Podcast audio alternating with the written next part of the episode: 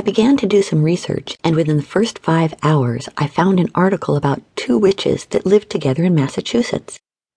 They'd both done an interview about their journey of discovery and were now calling themselves modern day witches. As luck would have it, there was a telephone number available, so I wasted no time in ringing them up to find out if I could interview them. The trouble was, each time I phoned, I only got through to an answering machine. After the third time, I left a long message telling them who I was and what I wanted to achieve. I was honest in that I was looking for the genuine article. It wasn't until two days later that I received a return call. Her name was Helen, and she was speaking for her partner as well. We had a long conversation, and from just talking on the phone, I could already tell that I liked this woman. She seemed down to earth and honest. She also told me why they left the machine to pick up all their calls. Apparently, after revealing themselves as witches, they started to get a lot of crank calls, and it got so bad that they had to find a way to filter out the crap with the good. After a long talk, she told me that I could come and see them, but that the only way they'd let me interview them was if I truly believed that they were witches. She added that they would prove themselves to me in order for me to have an informed opinion. Needless to say, I agreed, and now all I had to do was arrange a short break from work. I had a week's paid vacation coming my way and asked the editor if I could take it early. I actually lied and told him that there was a family emergency, which swayed his decision because he gave his permission.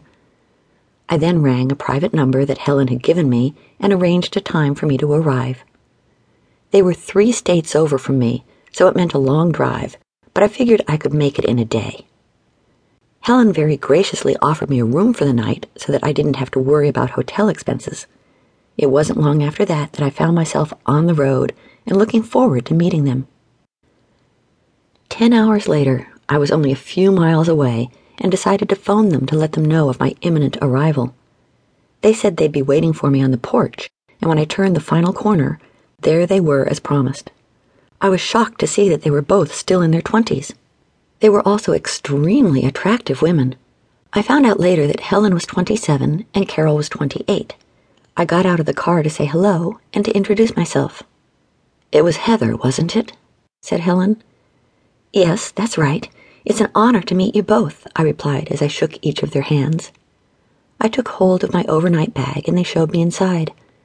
We chatted over tea and cookies just to break the ice, as it were.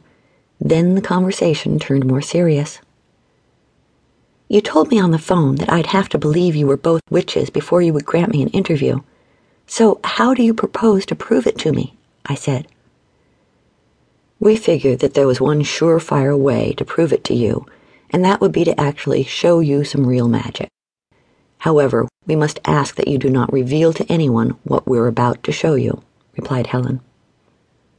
I agreed, and they sat together. The first thing they showed me was a flower pot with dirt in it, but nothing else. They chanted over it and spoke words that I'd never heard before, and within seconds I could see something sprouting from the center. It kept growing until I recognized it as a rose, and they stopped when the first bud popped open and placed it onto the coffee table. It had to be said, I was impressed. However, I pointed out that that could be done with trickery, even though I didn't believe that they were trying to trick me. Shall we show her the one you've been thinking of trying for some time now, Carol? She'd have no doubt about us if we show her that one, said Helen. Um, I'm still not sure, Helen. I want to, but what if I want to change back and can't? replied Carol. I swear it only lasts three days before it changes back, but I'll bet you won't want it to. You know how happy it's made me, said Helen.